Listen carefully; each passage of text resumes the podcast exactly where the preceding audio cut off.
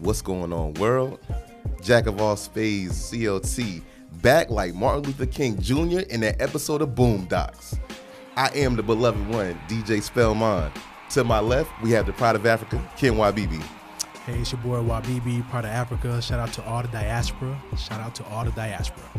Yes, yes, y'all. Fan favorite is back off hiatus. We got the Yes. boy Banks in the beat. Oh, it feels good to be back. Banks on the beat, Blue Water Banks. Uh, Fat Boy Tires. Uh, long live, of course. Still 3700. Wilkinson Boulevard. Come on now. The hub. Grateful to be here. Let's get it. yes. Hold tight, Jay Marlowe. Hold tight, Amaris. But today, we got Carla running the cameras today. So we appreciate appreciate you as always, sis. But today, our special guest. Yes. So, this individual is a Greenville, South Carolina native. Mm-hmm. He is also a lover of whiskey and ginger. Hey. We have the most hated, damn it, Wesley. What's going on, y'all? I hope that whatever I say today does not get you canceled or thrown out of this building. Nah, nah, nah. I mean, We ain't say it. You said it. yeah. Great response. we will not be held liable for what The damn Wesley says on this episode. And the thoughts of the guest are the guest alone. There you go. See, now you Disclaimer, good. disclaimer. But I'm definitely telling you to fire off whatever you got. A hundred I ain't percent. holding nothing Be you. That's that. why we Nah, brought you, all. boy. Not at all. Now, uh, for all our first time listeners, last time listeners, this is how we all get it started. This is the intro. This is the flower segment. Damn it, Wesley. Damn it, there's a lot on this page. God. Let's start there. Um, Winthrop alumni, uh, artist, muralist, curator, co-founder, co and creative director of Black Market CLT, pirate radio DJ, graphic designer, catalyst, activist, educator, connector, former podcaster. Let's talk, damn it. Uh, creator of Durag Fest, if you don't know, Soma, Black Mecca, Anything and Paint, Champagne and Chicken, Let's Paint Damn It and Damn It Fanny. Now, featured in Elder Gallery of Contemporary Art. Charlotte's got a lot, Talking Walls, Camp North End, Essence. Let me say that one more time. Essence, Travel Noir, Blavity, WFAE, what's that? Charlotte Culture. I'm sorry, stumbled on that. Yahoo, Harvey B. Gantt, QC Metro. Charlotte is creative. Boom, Charlotte. QC Nerve. it's the block.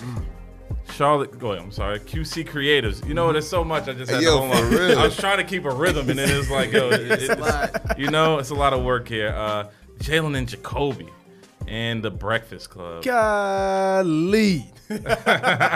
God damn it. That's what. We, that's what. Most flowers. I, I told him before pre-show. Most flowers for a guest. yeah, for sure. I'm glad to be breaking barriers today. Breaking barriers and records. yeah, to start on all that, man, like obviously there's a lot of work in all these Mm-hmm. things I just mentioned. So like if you want to talk about your background a little bit, just give us some, you know, information on everything we just told our, our listeners. I mean,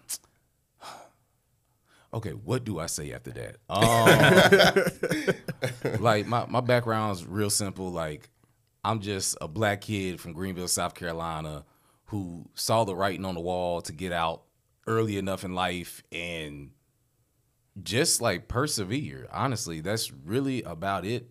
Um, I think growing up, all too often we would like hear people's like life stories, and you know, it was like some great trauma or something. It's like, you know, I saw I saw my cats burnt alive in my house uh, when it was struck by lightning, and you know, at, at that very moment, I knew I had to be the president of the United States. Right? That was it, yeah. yeah. There was like there, there was there was no great weight on me to do anything that I did outside of being black and dying. Yeah. And I just think that idea of knowing that I'm black and one day uh, there's going to be nobody left to tell my story just kind of like encourage me to live uh, the best life possible so that uh, my legacy can can persevere through others or at least like I don't want to be the nigga to have like a boring funeral, right? Right. Yeah. Nobody wants to be that guy. No. So I've just been interested in trying to write the most colorful story possible while I'm here.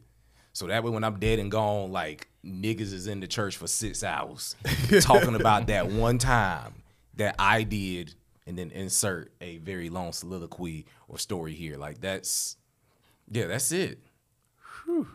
Man, man, man. Now you spoke about trauma. So speaking about trauma, was damn was the Dammit Wesley movement really named after an ex girlfriend? Yeah. yeah. Wow. Yeah, absolutely. absolutely. Uh, you know, when we in college, our brains are still soft. We're not supposed to be in like relationships or nothing like that. Not supposed to happen. Mm. So it's like I was chilling with a homeboy one day, like like the guy I was chilling with, we weren't even that close. I was at a friend's house and they left and he was there. Yeah. And we was just talking. He looked at my phone. Cause like, you know, this girl was calling, she wanted me like move some stuff, like out of her like dorm room apartment or something we weren't even dating no more. So he sees the name. He's like, God damn it, Wesley. And I'm like, what? hey, what? What? What happened? What? what happened? What that mean? He's like, that girl. I was like, what? That girl calling you, man. She she dark like Wesley Snipes. I was like, wow, that's so petty. We love them all. Let me, let me change my Twitter name right now. Immediately change the Twitter name, and you know, it stuck. It just stuck. Mostly because I couldn't remember my password to get back into Twitter to change it, but it just worked for everything else. So that's that's that's how the moniker got there. Yeah. And I think just sort of I just think that like having that pen name or just having this like character on the internet who was saying like this very like braggadocious, like very loud, like out of pocket thing, sort of like not necessarily gave me a confidence boost, but sort of like gave me like a shield or a facade to like walk into spaces and not necessarily have to be myself. Yeah. And you know, having a name like Dammit Wesley, it's kind of hard for negative things to really like reflect on you because it's like, you know, the nigga's name is Dammit Wesley. What did you expect? right? So it's it's just been helpful to keep. Nah, that's fly though. Now, like, now you just sparked something in me though. So with Dammit Wesley being a moniker, like when you're in your personal time, are you still not to say that character, but the things that Dammit Wesley says are is that still who you are outside of that persona? To a to like to a degree, I believe that with the Dammit Wesley persona, he's just he's just louder. He's louder. He's a bit more fearless, and also, like I said, it's it's no it's no repercussions for your imaginary friend, right? I like how you put that. Yeah. Like that. my my my my fictional self faces like no backlash mm. for any of that stuff. Real I, like while the real me is very much rooted in reality, and you know me as a real person making these mistakes can can quantify in bodily harm. Damn it, Wesley, he's fine. Now the X might come back for some credit after hearing this. I'm just, I'm just telling you in advance, you know. Um, so the transition from that, we all know, you know, art imitates life. So you said that the arts have always been a powerful weapon. Speak to that. Okay, so let's go back like 2,000 years, right? We're somewhere in the Middle East. There's this guy named Jesus. All his homeboys out fishing. They go into people's houses, having parties. They talking about like, hey, nigga, get up, your feet work. Drinking wine. Drinking wine, having a good time and stuff, right? He dies at 33, and the world goes on. And then the Catholic Church is like, hey, yo, white dude, we want you to paint a picture of Jesus. And now, 2,000 years later, this nigga is white, blonde hair, blue eyes, hella Italian. Despite the text in the book saying these niggas was in the Middle East, they probably came from the northern part of Africa. So mm. clearly we talking brown people, right? The Woolly hair. Yeah. So it's like the cognitive dissonance of what you see versus what you know hmm. is at play. And that's the power of artwork, right? It's the rebranding, the reimagining. You know what I'm saying? People live in the reality of what they see. Mm-hmm. Like Speak it. The past four to eight years have been hella hard because memes are being used as political ads, right? Yeah. You would even need to write. You don't need facts. If it's a picture of Joe Biden eating a baby, Joe Biden really ate that baby. And I know it's true because I saw it on Facebook, right? it sounds dumb, but that's the power of art. I went to school for graphic design, and like one of the only things they taught me there is like, as a graphic designer, uh, it's your job to be a visual communicator. So if you're making a billboard, you got like 0.2 seconds to get mm-hmm. somebody's attention and have it stick. Mm. And I'm pretty sure as you guys are going up and down 77, you can see the McDonald's billboards in your head. You know that the hash browns are like half off, or you know that they're mm-hmm. bringing back uh, the chicken strips or the McRibs, right? Always bring You back the McRib. right. You ain't spend a lot of time looking at the billboard. It was just like, just like that, mm-hmm. right? Yeah. Now it's in your brain. It's stuck with you. That's the power of art, and there's a long legacy of of artists of color, uh, especially like black artists. When thinking like uh, like the Black Panthers and stuff, using art and design as an actual weapon, right?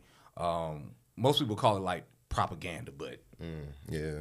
it's a weapon. You, you, you it's, it's a call to arms. You can disrupt people, places, and things with images. And if you're really good at it, you can make that shit stick. Uh, if we go back to like the Obama administration and stuff, like his run was iconic because he had good art, he had good design. Um, The Obey T-shirt. exactly. Yep. The Obey T-shirt. Yeah. So, I mean, yeah, visuals are dangerous. It's a dangerous game we're playing over here. Like everybody likes to blame music and rap lyrics for like violence, but if you get down to the nitty gritty, it's like the things that you see. That's crazy though. I never actually thought of, of art that way, and, it's so true. It's um, two seconds, three seconds to you get the right graphic design together. It says a lot. It's crazy. It's so what I try to do with my art is when when I make these pieces that are dealing with like race or just dealing with like the black experience, I try to make them as uncomfortable as possible for the white audience, right? Um, because I don't want to have to talk to you about your guilt. I want you to deal with it. And a good artist knows how to offload that weight visually onto the viewer. So now they have to have that discussion with themselves, right? They don't have to go to their therapist, therapist and be like, um, am I racist? In reality, in your head, it's like, I have some issues, right? I have some biases that I need to deal with. And it's me that's having this conversation with me, not me asking some black guy in the coffee shop, not me going on the internet and getting caught in some vacuum talking about uh wokeness, slow, snowflake culture. No, it's you talking to you about you. And art does that. It forces introspection. Message. Look, election. so you've look, Jack of all spades nation. You've heard why we brought this young man on, but we got to go a little bit deeper. Hmm. So one of the things, one of the many things, let me say that we appreciate you, about you is that you are unapologetically you. Like you're being, like you said, making people feel uncomfortable. That's your mo. So you say the things that most black people are thinking, but really don't have that mouthpiece. And you've kind of been in that space. So when did you find your voice, or when did you stop giving a fuck about what the others thought? Um, I don't, I don't think I ever really gave too much of a fuck about what people thought when it came to uh, how I felt or how I was speaking. Um, I was the kid that grew up with a speech impediment, so probably until I was maybe like six years old, I had to go to like speech therapy. Right, I had like this really bad stutter, and I think like in those early years, I realized that I could draw out my sentences, or at least I could draw things out, and people would understand that quicker than they understood the words that I was trying to get out of my mouth, right? So when I finally got to a point where I could, uh, you know, express myself in a coherent, non-rambling kind of way, I was just appreciative of it, right? Uh, I know that, like, I mean, well, you know, like all kids, they really don't, they don't have no filter, right? Yeah. They, they, they have no uh, perspective of what is appropriate and what isn't That's appropriate the beauty of it. when when, when talk when, when talking to folk, and I don't think anybody really forced me to grow out of that. Um, I did like a lot of oratory contests. Uh, I went to a Baptist church that was just in love with theater, so every chance them niggas had to do a play, we was in costume, memorizing lines, just doing whatever. Uh, my sister reminded me the other week that uh, one Halloween they had a Holy Wing service and they did a play about the rapture and stuff, right? And they did like a little surprise. They cut all the lights out in the church, and when they cut back on, half the congregation was missing, and they they, they, they didn't even warn nobody in the play what was happening. It's like they came, got you. So you know, you out here like ten years old, like what is going on in it? so I mean, just just just just sort of like having that background in like theater and, and dabbling in drama and poetry and creative writing and and and all that kind of stuff. I just learned how to speak, hmm. and I learned that being in front of people and talking gives you a lot of power. Mm-hmm. You can command a lot out of folk if you're just standing up a little bit taller than them, mm. and you're projecting to a room. So, I mean, yeah, it's, it's it's really been no reason for me to shut the fuck up. Honestly. Hmm. Hmm. So now, as an artist, everything you create is an intersection between race, uh, American consumerism, and pop culture. How did that become your lane, or do you realize that's your lane? I I didn't realize that was my lane until like maybe like four or five years ago. Um, when I was when I was in school, when I went to Winthrop University, uh, I was going for graphic design, and I think it was like my sophomore year. I ended up getting into a little squabble with a professor. Right, um, you know, since I had these great speaking skills and I could like command a classroom, I was coming into conflicts with a lot of my professors. If you ever taken a visual arts class, uh, there's one thing that's standard in all of them. It's a critique. So at the end of every project, the end of every day, the goal is for everybody to put their work up, and then you criticize it. Right? Uh, You start by saying what you like, what you don't like, and how you can fix it or improve it when you're 17, 18 years old and you're outspoken and you've already had like years of fine arts education and training, that can be intimidating to a older white man or woman who's in their 50s or 60s and they're stuck being a adjunct professor at a college in Rock Hill, South Carolina, right? So me essentially not folding to uh, their criticisms of me, while also people were appreciating the criticisms I was giving to them, put me in direct conflict with that type of authority, right? And essentially came to a head when this one white lady named Wendy, I'm calling you out. Name dropping. I hope you I hope you're out of work, bitch. Um, she she was essentially sharing my grades with other students. They were doing like these one-on-one reviews, and uh, this one kid I was cool was like, "Hey yo, um, I don't know if I should tell you this, but Wendy told me you're failing this class. She said you have like a D and you're probably gonna fail. And I thought that was what she told me that. I just wanted you to know. And I was like, oh, bet, right? Wow. yeah. So What a like, hater. Yeah, yeah. She, she- she's a hater. So at this time, it's probably like 2000 and it's like 2005, 2006. In my head, like I'm gonna graduate college. I'm gonna go to New York. I'm gonna work for like Vibe magazine, The Source. So like all my stuff is like big, bold print, um, very black, very urban. And her complaint is all my stuff is urban. Well, listen, uh, I mean, I'm black, right? Like, What do like you I'm- expect? Like, like, what, what do you expect? Like, She this, just doesn't understand it. like, yeah, she clearly doesn't understand it. And I've been making it known to her that she doesn't understand my type of design. But since she doesn't like it personally, not based on a rubric of like, uh, you know, like the sizes and proportions don't match, or this font doesn't agree with this, or like your choice of color could. She just doesn't like it or get it. So now she's failing me and she's telling all the white folks. So when she came back to the classroom, I like read this bitch for Phil for like 10 minutes straight. Her feelings were hurt. She walked out, and the white guy that w- that told me that he said, "Wow." Profound, sir. Profound. He grabbed Brad me. was with it. Brad was with it. Allies. yeah. So you know, like I mean, so like after all that, I kind of like blackballed myself from the department, and I had to find some other way to graduate. And there was this one professor there. He was like a superstar. His name was Adolphus Belk. He was this black guy, and he did like all the African American studies, African American politics shit. And you know, he's like a young dude. He's probably like in his like mid thirties. You get in this classroom. Uh, he's teaching with Ice Cube lyrics and shit. My kind of instructor. Right, and I'm like, I'm like, okay, like, I'm gonna, I'm gonna fuck around here for a little bit. And next thing I know, I, I see my advisor, and she's like, hey, listen, uh, it's time for you to get up out of here. And just looking at what you've been doing, like, just take this social sciences, this, just take this African American studies degree, African American studies, and just take this minor in art, and get on out your way. And I was like, "I bet, cool. So I haven't been like armed with like all this history of African American politics and culture and like my disdain for like the white gaze when it comes to fine arts. I just started making things that reflected that and knowing that I, me, you, we uh, exist in America for the sake of capitalism.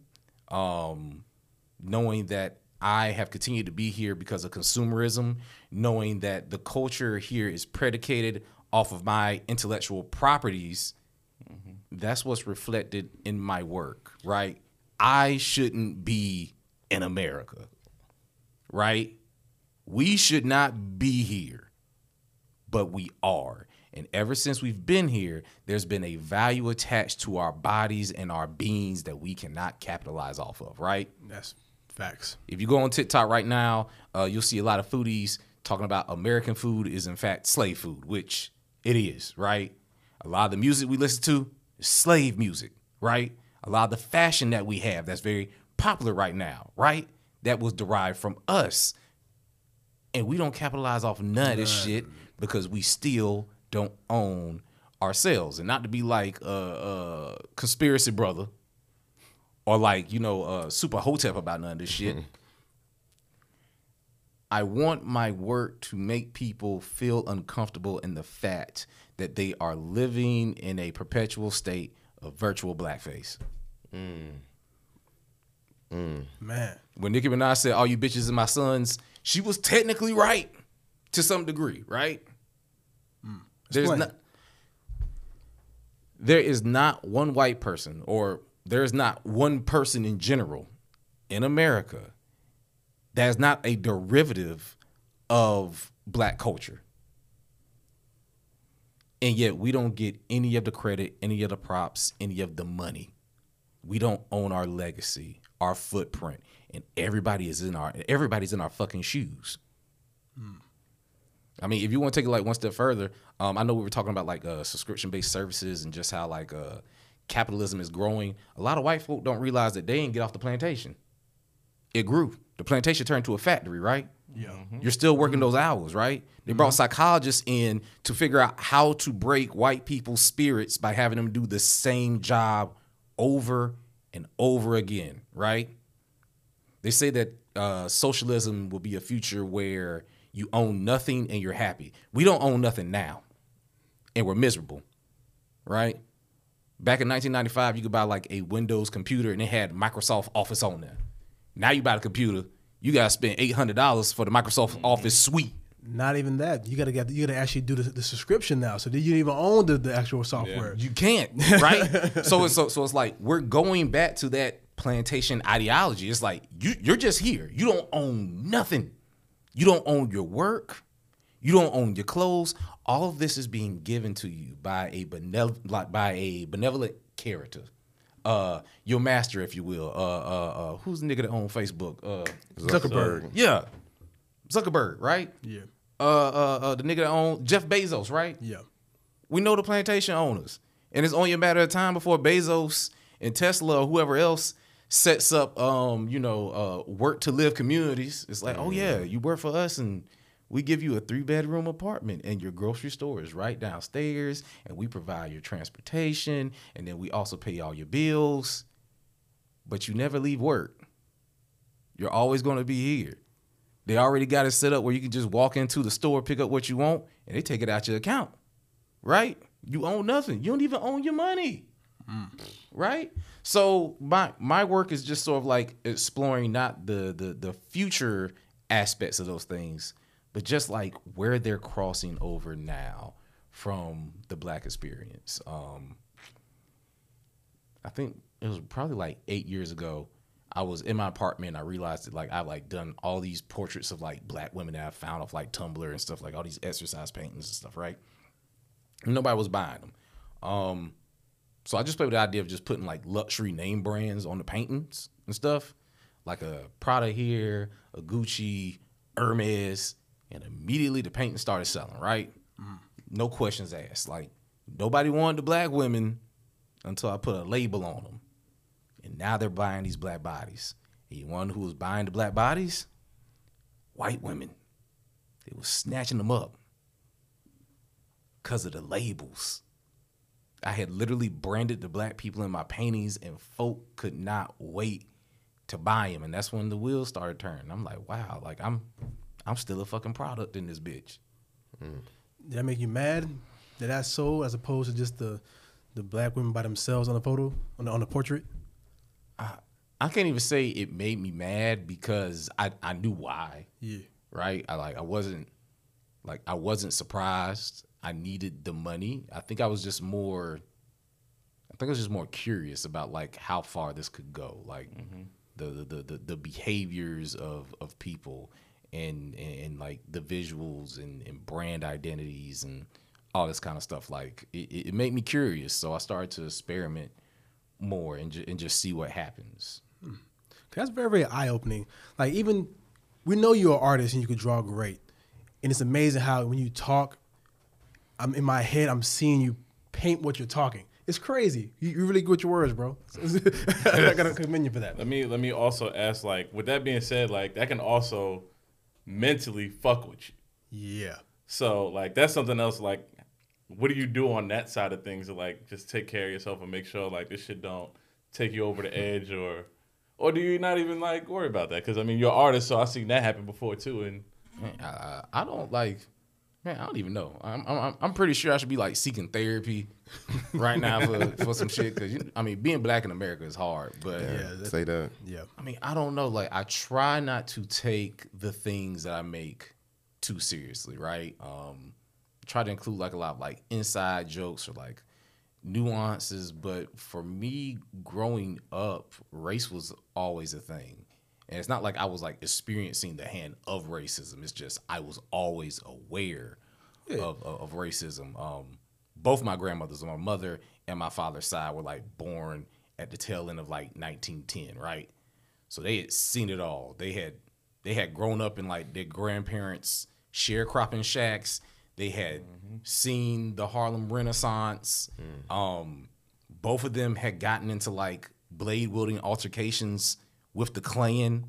So like the stories they're telling me as a child are sort of like uh, setting the table for how I navigate the world as a six or seven year old, right? Uh, I, I believe everybody's mother has been like, "Hey, listen, you got to work two times as hard All the as these time. white kids get All half the as much, right?" But my mom was a teacher at the same school I went to, so that was different for me because like I'm seeing it on both sides. I'm seeing it as a student, and I'm seeing it as like a teacher's aide. I'm seeing it in her classroom when I go in there, like in the afternoons. So it's like I was just always aware. I remember like I was probably like seven, eight years old. It's a thunderstorm at like seven o'clock in the morning, right? In the car, looking out the window, and uh, there's a gas station beside this McDonald's that's like down the street from my house, right? And it's this kid. I guess he missed the bus. He's just trying to get across the street. This gas station attendant, white guy, goes and picks up an umbrella and helps this kid across the street so he can like get onto like the next bus. I think it was like a city bus he got him on, right? And it fucked me up because up to that point, I didn't know that white people could be nice to black people, mm-hmm. especially a kid that looked like me, right? Because from everything I've been told, I'm like, Mm-hmm. these people are dangerous. Stay away. Like they will follow you around in the mall. Like I know you five, but they'll follow you around the mall. If you get lost and you could get arrested, because they arrest little black boys, don't matter how old you are, right? Mm-hmm. And I saw this white guy help this black kid, and it was fucking with my head. Like I, I remember thinking about this shit all day. I was like, so they're nice. like they're nice. They help. What is life? What is this? what is this shit? So I mean, like I, I was, I was just always hyper aware, and I was just always asking questions. I was, I was the nigga that was in all the fucking um Black History Month contests, right? that was me. I knew all the facts. I knew uh, all the Langston Hughes poems, all the plays, all the black movies and stuff. And since I had that speech therapist, I talked like a white kid, so I was constantly at odds with folk, with being like. You ain't black enough. It's like you're not black enough. I'm like, I'm I'm literally the blackest person on this block. Like, South Carolina black. like, like, I, it's like I don't even I don't even try to watch like cartoons that don't seem black to me and stuff. Right? Like, I was justifying why I was watching Doug in my head. It's We like got Skeeter. yeah, yeah, it's, it's Robin like had to be black too. it's like Skeeter's Roger. black. Pat, like Patti Mayonnaise is clearly mixed. You know what I'm saying? So it's like, so it's like the ratio of like black people to white folk in this show. It balances out, so I can watch it. But I, can't, right. I can't watch Disney Channel because it ain't no niggas over there. It's none, right? So I mean, so like as a child, that was just like me growing up, and I'm I got very comfortable talking about race. And even now, I'm way more comfortable talking about this shit than most people around me. Yeah. Which is probably why I'm hard to work with because the race conversation is fun. Most hated. Most hated. Yeah, you got to be aware to be able to work with you. That's all. That's Yeah. all. That's all. Um, take a little turn. Roy Lichtenstein is one of your favorite artists. Mm-hmm. Uh, who are some other artists that inspire you as well? Okay. It's so many, but Hold on, wait, before you get into it, tell Yeah. us why he's your favorite artist first, and Right, then yeah, go true. into your. All right, so Roy, it, if you don't know, Roy Lichtenstein is a pop artist who he did he did something really simple, right? Okay. He was taking like these daily comics and comic book panels, and he was blowing them up out of proportion.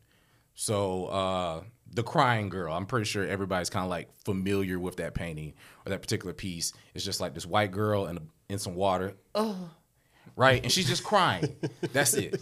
Um, what was dope about the paintings is when you take something that's so small, something you see in a news strip. I'm sorry, I had to Google it because Yeah. I'm like, I know, but I'm like, Yeah, hold Fab, like, yeah, Fab the used crying that. girl. Yeah, Yeah, Yeah, yeah, the Fab crying used girls. that on his Yeah. uh, mixtape. I'll But- throw it up as individuals. yeah, the individual joints, right? So it's like they're iconic pieces, but the thing is like you're taking something, and he's not even the original author of the images. These are just like old comic panels from like 1950s. You blow these bitches up to be like eight feet, ten feet, they become something completely different, and that's like the joy of art. When you take something out of context or when you remove the functionality from something mm. it becomes artwork. And when i learned that it just kind of like blew my mind. I'm like "Li- nigga like that's that's that's it? The cheat code. yeah that, I'm, i mean it's not like it's not even the cheat code. It's just like when you apply it to stuff in the real world right so we're, we're sitting in this room and we have all these chairs right Yeah. if I was to take away two legs of the chair, but the chair still stood, it's no longer a chair, it's a sculpture, right? The functionality of it is gone, but we still appreciate the structure for what it is, right? It's not a chair though. And that goes for like so much. Um, you had a French artist like Duchamp, and they were going through like this whole like absurdist period and stuff. And like the nigga went to an art fair with a urinal and signed his name on that bitch. You just put an old school urinal on the wall, sign his name on it, right? You can't. It's it's art, but it's like you can't piss in it, right? You can't. It's not a urinal It anymore, lost its functionality. and that's the point. So when old boy went to Basel, he just put that banana banana on the the wall, tape. Oh, yeah. Oh, yeah. right? Mm-hmm. Like it's a ballsy move, but also like that's a that's a bold statement, being like, it is what it is because I'm using it as something that it isn't supposed to be. This isn't supposed to be beloved, and here it is. I'm making this valuable, and in a way, just sort of like learning like that out of context. Just me learning that taking things out of context brings appreciation made me think about myself. Right? Any other time, black folk are discarded, we're thrown away mm. until we change the context in which we exist. Now we're valuable, right? I'm not your nigga. I'm not your slave. I'm not a victim. I'm not a statistic, right? I am something to behold because I'm like functioning in the way that I'm designed to, right? I'm special now. And I'm worth a whole lot of motherfucking money. Don't play with me. Hmm. So that's you know, that's that's one of the things I learned from Roy, and that's one of the things I appreciate about Roy. But as I got older, because they don't teach you about black artists in school, we're invisible, which is why you gotta take them niggas out of context and stuff. Um, I went to this event called Art Beats and Lyrics. Hold on. Before we get back into that, we got some bills to pay. All right. Now that we got that covered, let's get back into it. Um, it's run by two great dudes, uh, Jabari Graham and W, aka the Art Bishop. And these guys created a traveling black art exhibition dedicated to hip hop. If mm. you've never been to ABL, I encourage you to go to one. But they came to Charlotte in like 2008. I went to the show. It was these fine ass black women in like silver baby doll dresses, and they're like, "Would you like some Jack Daniels?" And I'm like, "Yeah, I would like some." I just turned 21. Like, yeah, give me that shit. And I go around the corner, and there's purple lights everywhere, and niggas have train sets that they have airbrush graffiti on too. They got boom boxes that they have done graffiti on. It's large portraits of Erykah Badu. Um, um, we have like hip hop themed portraits of of Galactus playing marbles with the universe, all set to the backdrop of a cover band doing all LL Cool J and early Def Jams tracks. Right, this is the first time as a black kid that I knew that I could create art in a capacity that I wanted to. I didn't know this shit existed before I went to that show. And like seeing that just opened my eyes up to like so much. Like the shackles were off. So like shout out to uh Jabari and Dub on that show. It's still going on. I hope y'all come back to Charlotte. But ever since then, I've been a fan of guys like Fahamu Pecou, uh, aka Fahamu was the shit. Um, Nina Chanel, Nina Chanel, Abney specifically, uh, of course, Kerry James Marshall, and then you know people like my studio mates like Carla Aaron Lopez, you know, the fucking goat. If you ain't had her on the show, get her on here with a beer. You'll have a great time. we gotta get her on the show. but I want to I want to go back to that to the banana thing you was, you were speaking of, right? Now, who determines that artwork is viable? It- you, the artist itself, got to be a renowned artist to put that and make it say, you know what, hey, this is worth X amount of dollars because I did it. Mm-hmm. Or it's like anybody like, hey, this is art. What, what, what brings the value to that piece? Is the artist itself? Yes and no. Ye- yes and no. It's okay. So when you purchase artwork, okay, this is the, this is art collecting 101, right? Okay, give us the dig. So when you are purchasing artwork, you want to buy work from an artist that is consistent. And I'm not talking about in the quality of work, I'm talking about the lifespan of that artist, right? Um, I could go out right now and buy like an amazing painting or sculpture for some kid that's been working for like two years, right? And then if he doesn't make any other pieces, his catalog is now Nothing. Is now nothing, right? Gotcha. So the length of the time the artist is working is very important. Uh, the consistency of his work is also very important. Um, now, what people don't understand is that art is very much a game. Like when it comes to like stocks, right? Um, there's no such thing as like an estate tax on art. So uh, when Jay Z passes, when Jay Z and Beyonce are gone, and uh, those kids inherit those Basquiat's Yeah. that have now increased in value, the state can't get no money off that. There- there- there's no tax to pass that down, and that's very much intentional.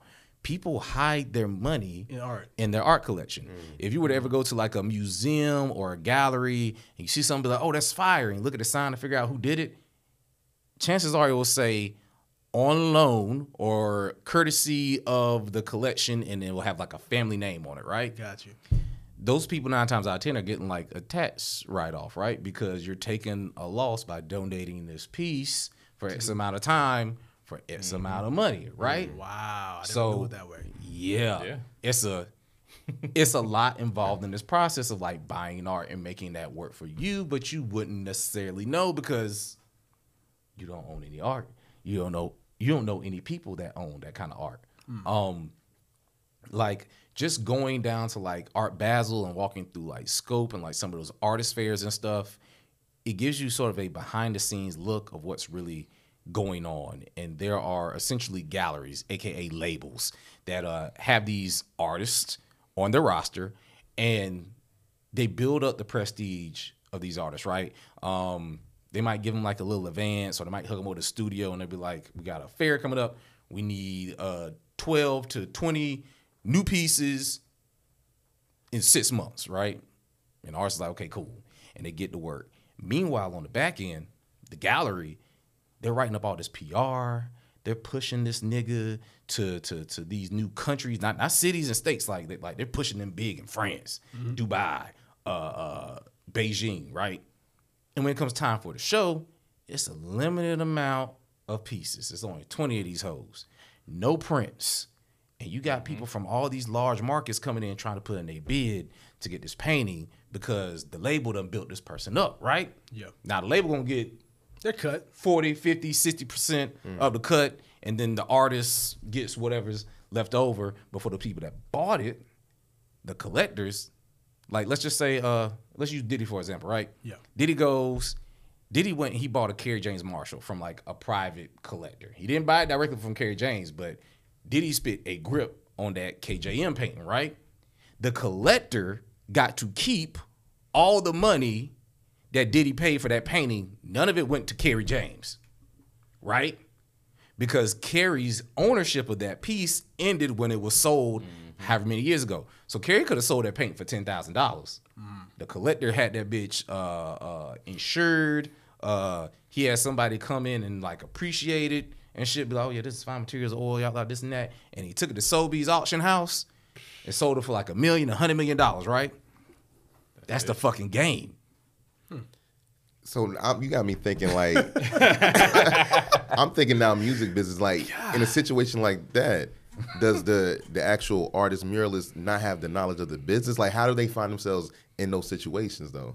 Or that's just the game. You, you just got to take those losses in the beginning, so that way later on in life you could profit. But but she's not doing profiting, so she no profit. she- Remember when slavery? Remember I talked about that plantation earlier? Like it's that's that's, That's the system. Um, like when everybody was going like NFT crazy and stuff earlier, one of the perks of an NFT was essentially that even if it's resold, you have Something back. backdoored some kind of programming into it so that you can get your royalties or residuals if it's resold because the expectation is that it's going to resell. Yeah. When you have physical artwork like that, it's kind of hard. it's kind of hard to do it and or track it. Now I have seen I have seen a lot of black artists uh, do things where there's like a legally binding contract attached to the physical piece so that if it is resold on the aftermarket, they have to get a certain percentage of those royalties of that resale. But for the most part, if you're working within like a gallery, you sign a contract with the gallery, and the gallery's like, you're making this stuff for us, we reselling it, and this is what you getting commission wise on the back end which is kind of why a lot of galleries are dying out right now. Because with the internet, I can go directly to my uh, to my collectors or my constituents and get it from them. and get it from them. But also, that's the thing. A lot of the galleries got the high profile collectors who got the money to put you into that six, seven, eight figure um, um, landscape Yeah. of buyers.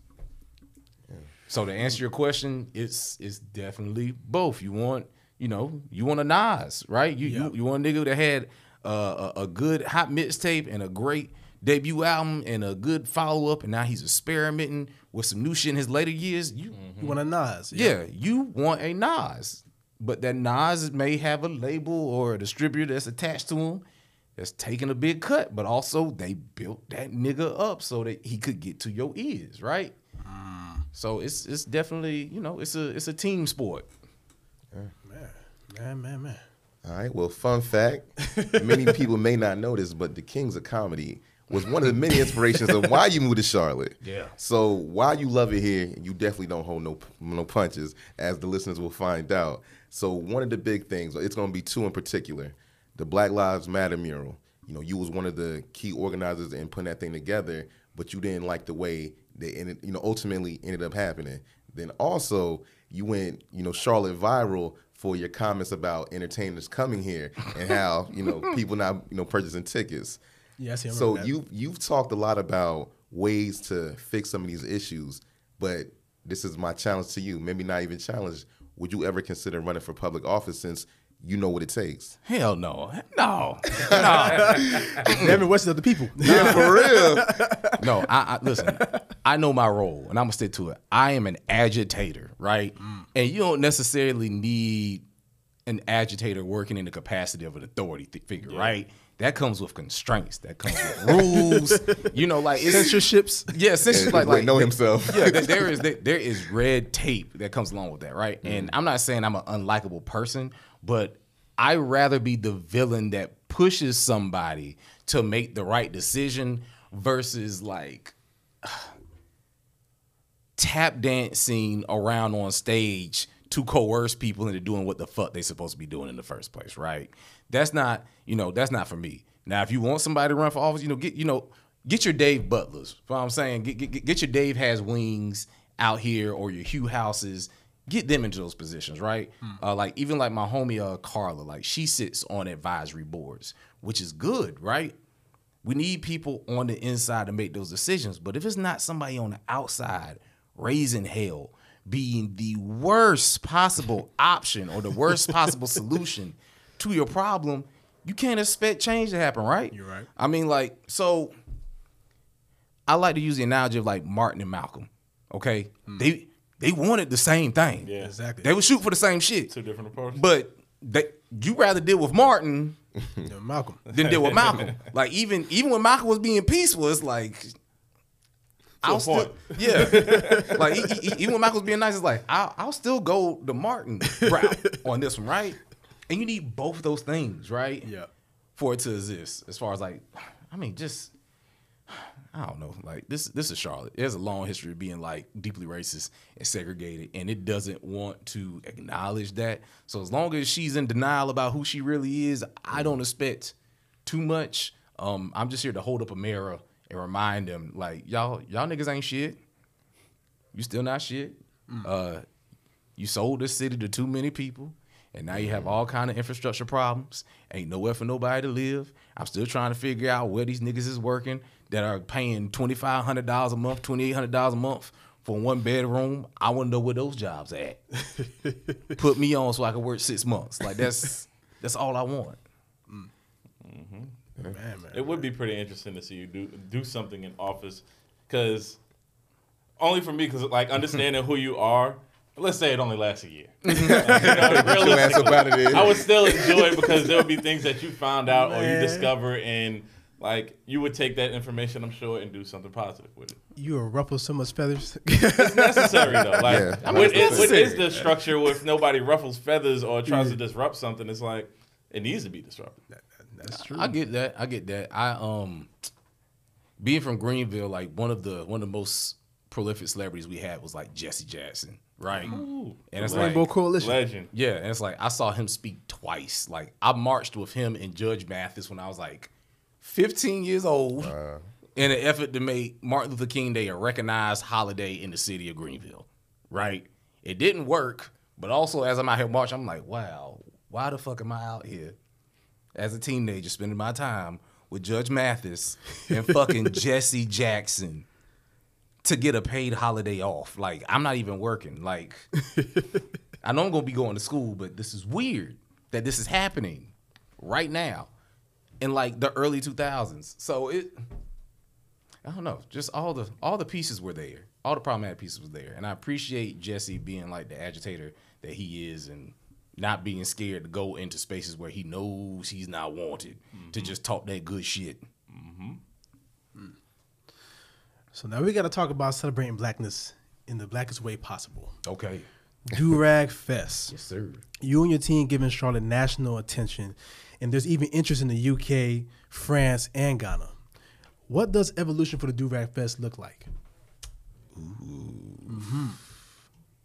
That's a good question. Oh, and I, and I gotta thank you for having us out there last Oh, yeah. year. Oh. Oh, Do Rag Fest. Thank you, thank you, thank you. We gotta get there again. Ne- hey, get us in the next year. Oh yeah, no, no, no, yeah, no problem. We You already know. You already know. Um, I mean, definitely the evolution would be like increasing that footprint, right? Um, everybody deserves to feel black. like everybody, like it's a, it's a good feeling. I remember the first Durag Fest we had, right? Um, I was once again being like hella petty, so I made sure that the festival happened right in front of my studio and it was like obstructing the pathway to the boiler yard um, because they were having like a a luau night in the boiler yard for um I guess like some of the white members of the community, and I wanted them to have to like interact with us to get Right. down there, right? And Black Panther just came out, and you know uh, the you know families are coming through. They got on their boat shoes and they khaki pants, and they got their daughter by the hand, and the kids are like wide eyed looking around, and you know they muster up the courage and they run back and they tap a the, the type of black girl on they be like, hey, hey.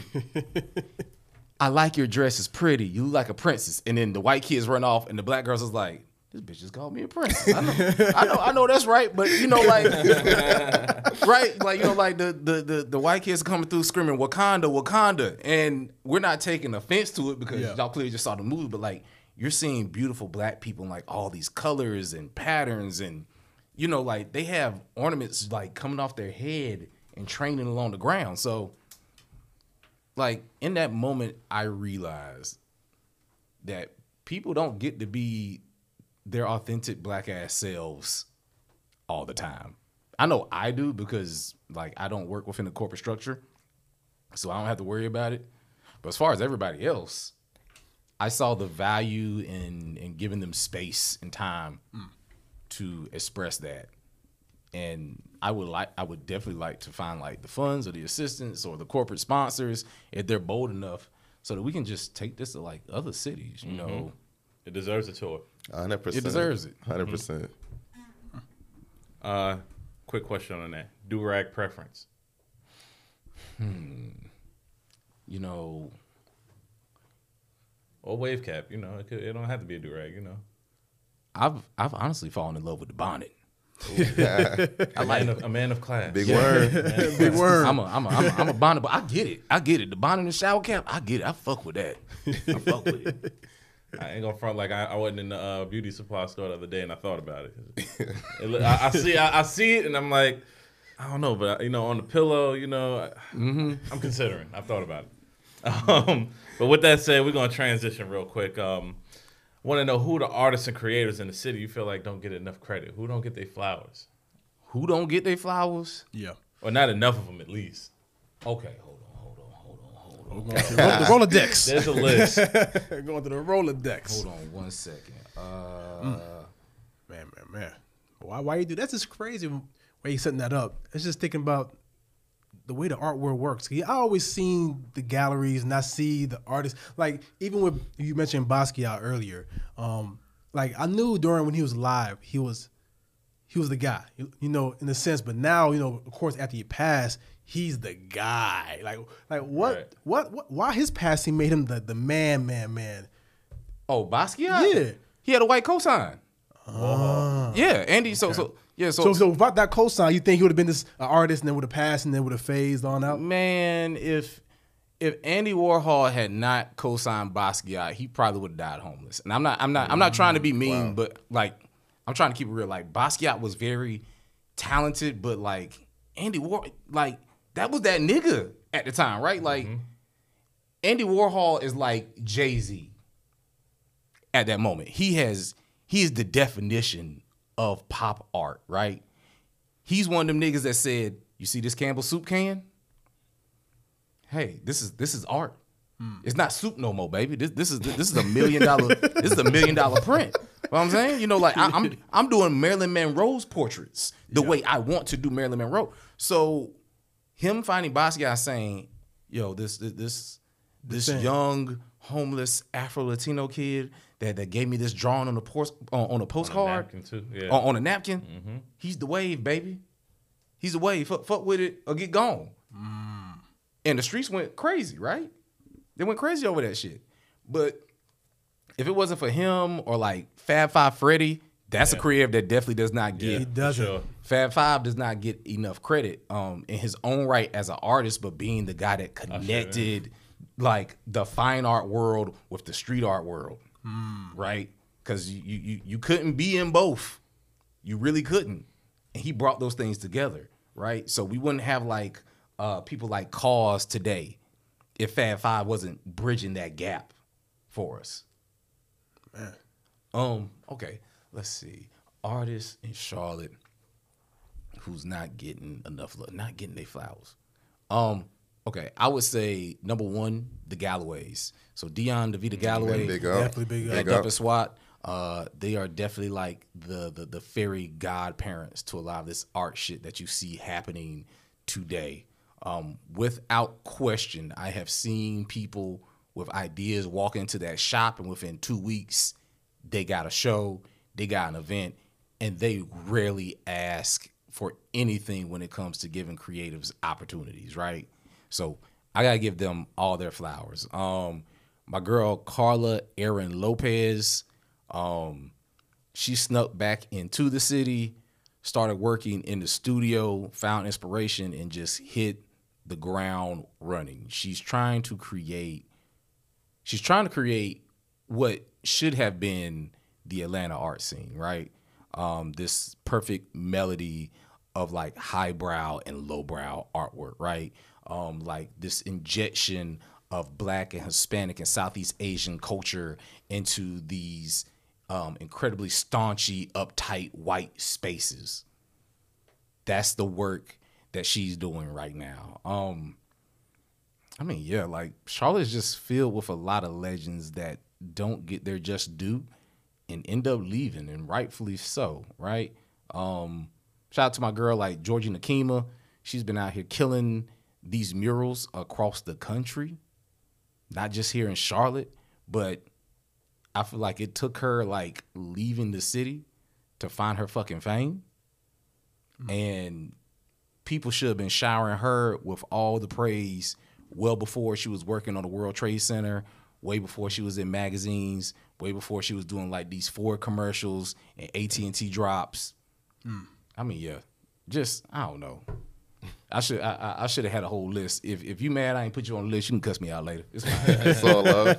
Y'all know where to all find me. Now, now, if money wasn't the issue, what event would you curate? If money wasn't the issue, I would curate this hypothetical event called Black AF, aka Black Art Fest. okay. I will rent out the entirety of the Ford building at Camp North End.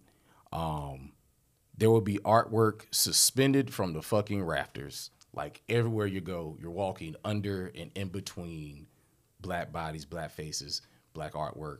Uh, I would have large scale sculpture works because it's not a lot of sculpture in the city.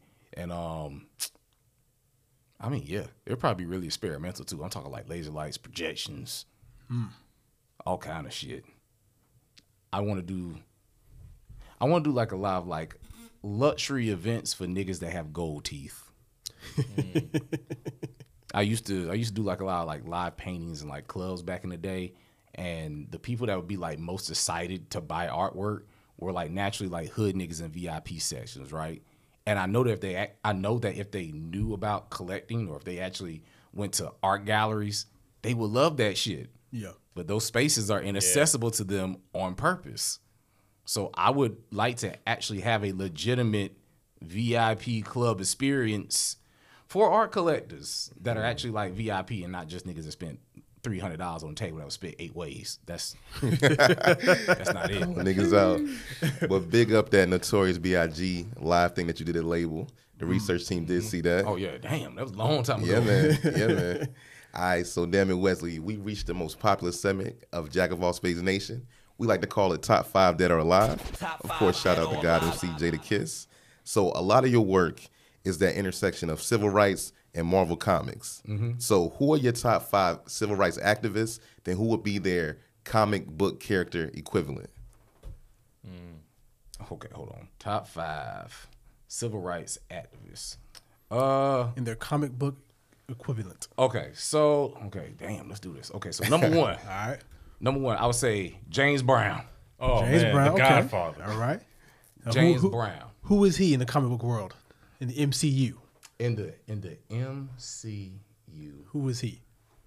Or it could be DC. Or it oh, could D- be, oh, you know, DC, something about it. graphic novels. Well, look, you, you out here trying to Nah, don't do that to the no, no, no, no, no, he's, no, no. He's right. It so he's right. It would have to be the MCU specifically because DC is like almost all mythology based. So the characters in the DC only translate to like Greek gods and stuff, right? Mm, okay, I see what But you're saying. Marvel, Marvel happens in our world, right? Mm. So anything in the MCU is like New York, L.A. Yeah. Texas, right? Mm-hmm. And there are actual allegories and analogies for like certain social situations. Okay. So James Brown, I would be like, that's like our Iron Man. For I'm saying. Okay, okay. Mm-hmm. You know, it- it's like James Brown invented his own fucking form of music. And that form of music made like six other different forms of music. Okay, yeah. Like James, at one point in time, J- James Brown was so rich and popping at one point in time, he opened his own fucking grocery store, and he had his own currency with his face on it that people had to spend there. Right? Hmm. I didn't know that. Nah, Fun you fact. see my face. Look, elaborate Fun more. Look. I'm intrigued now. Yeah. James Brown had his own form of currency that could only be spent in a grocery store, right? Which is why because he's not making any money off of this. He's essentially just giving away free food to the niggas that he fucks with, but they have to pay with his face. James Bucks. Yes. no, that's it. What years was this though? Hmm? What years was this? Probably like late 60s, early 70s. I'm about to do some that money research. still existed right now. I'm about to do some research. Yeah, like James, like, okay, James was wild. All right. So, Let me write that shit down. Can you imagine Iron Man with like a press? yeah, that's hard. Who we got for number two? okay. Under the, um, James Bucks. Yeah, I would say okay. So like, okay, so like number two, I would say like the Black Panther Party as a whole, Okay. Just like collectively. I feel like everybody in there. Huey P's. Yeah. Uh Huey P, like Angela, Kwame Ture, Yep. like Stokely Carmichael, all those guys, they would be like the equivalent to I'm gonna have to say the Avengers and stuff like I can see that. like a, a, a paramilitary group of young people that just, you know, you know what, never mind, scratch that. They're not the Avengers, they the fucking X-Men. Okay. They the X-Men. Because, because with, with, within the context of the books, X-Men show up, you getting stomped out. Like they don't fight one on one, they don't fight fair. Nah, yeah. Them- them- you had that chance. yeah, okay. you had that chance. Hey, we, we, we, we, should, we shouldn't have got here. Y'all wanted to discriminate. Y'all getting stomped out. Mm. Let's see. Number three. Uh, let's see. Number. Man, this is hard. There's so many people. Um, I would say like okay, so like Nat Turner, Okay. Natural. Who is he? Oh, back. The Punisher. yo, yo, let me get the air horns on that joint. I mean, yo, Yeah, I like it. yeah, The Yeah. Punisher. All The black, the black delegation agrees. yeah. yo, Yeah, black delegation. Um, number four, number four. Okay, this is gonna be problematic, but I would say number four would probably be like Oprah, Okay, Oprah. okay. Oprah, and I would probably, in my world, she'd be like a mix between like, sort of like Professor X, mm-hmm. and how she can just like manipulate mm. people into doing whatever she needs them to do, but also I feel like she's sort of like Storm. She just like controls environments mm. I see with that. very little effort, mm-hmm. right? Like you can say what you want about Oprah, but that bitch right there, she hey you. Shoot, get your book in the book club. You selling? I mean, listen, like Shit. if, Still on that tip. if you were in Oprah's presence, like Yeah. you, you, you just give up all power, all power. And um, um, my last one, another problematic one, uh, Tyler Perry, Okay, Tyler Oh. Perry. Tyler Perry, and I feel like Tyler Perry would be more akin to like a villain. Yeah, man. Uh, matter of fact, like uh, Tyler Perry would be like a a Lex Luthor or like a Norman Osborn, right? okay. Uh, like the public, the public adores him, right? But behind the scenes, I can imagine like he's just yeah. seething, just ready to destroy things, take them down. Like you know, uh, he's out here plotting on Spike Lee.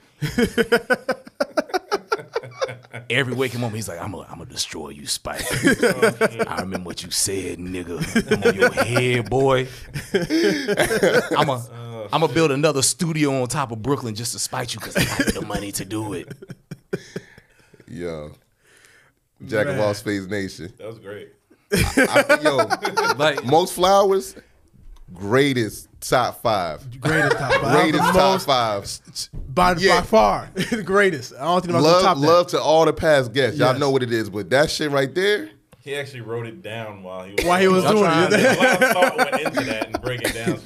Shit, so I respect it. Nah, but let's let's just recap though. Let's recap. One, you know that Black Panther. Well, no, no, the Black Panther party, Party. being the X Men. X-Men. That that hit, but works. no, the Nat Turner Punisher. Punisher. what the fuck? that should be a piece. Like that should should be be a shirt. You got- you got- you got me That's the thinking. head on a Punisher body. you got, you got me thinking. nah. That's man. Oh my goodness. It's hard, right? Yeah. Nah, but it but it makes so much sense. but it makes so much sense though. Man, damn, damn it, Wesley. damn, damn, Damn it, it, Wesley. Wesley. damn it, Wesley. Yo, shout out all the socials Mm-hmm. so that people can find you. Listen, man, I'm not that hard to find. I am at dammit underscore Wesley on Instagram, Dammit Wesley on Twitter, and probably Dammit Wesley on TikTok. I don't check it too often because all my content gets banned. But hey, if you got any questions, Google me. I swear to God, I'm not being an asshole when I say that. It's easy to find. I got to Google myself. I've been working way too hard, and um. I mean, yeah. Are we out? We got something else we doing? Do we sing a song? Oh, how do, how, how do we end it out? Oh, you got a I'm, parting glad, I'm glad that you asked because you just heard where you can find Dammit Wesley. Yes. But Jack of All Spades Nation, you know where mm-hmm. you can find us. Anchor.fm is the reason why we're on all streaming platforms. That includes Spotify, Apple, Google. Mm-hmm. We are now on Audible. Yep. Thank you, Carla, for the visuals, which you can see on YouTube. Jack of All Spades CLT on IG, Facebook. We don't have TikTok. Not yet. We ain't got Twitter. We ain't got Discord. We ain't got none of that shit. But find us on that IG. Yeah, yeah. But as Yes, always, yes. I am the beloved one. It's your boy YBB. Shout out to all the diaspora. Thanks, Blue Water Fat Boy Tires. All right, MH, most hated. Any parting words to Jack of all Spades Nation? Um, I know I didn't talk a whole lot of shit on this episode, and you lucky that I didn't. But I swear to God, if these niggas ever let me back on this microphone, it's yo ass. I haven't been my normal self. I found peace. I listened to that Kendrick album, but since it's old and it's not in my head no more, I'm finna be the most toxic artist. I, I I'm gonna be the most toxic artist I can possibly be. That being said, come find me in the game this December 9th, mm-hmm. hundred dollar art fair, Yes. affordable artwork. Come in there with your fly ass sneakers. Come with at least three hundred dollars. We're gonna sell you on some of the best work you can get. You're gonna start that collection today, and don't be a hater. Yeah. Yeah. Message. Bring a band with you. Bring a Don't, don't band. be a, don't be a Wendy. Don't be a- Yeah. All right, now Jack of all Spades Nation. You know how we close this thing out. One time for a tribe called Quest. Rest in peace, Phife Dawg, aka Malik Taylor. Tell your mother, tell your father, send a telegram, and we out.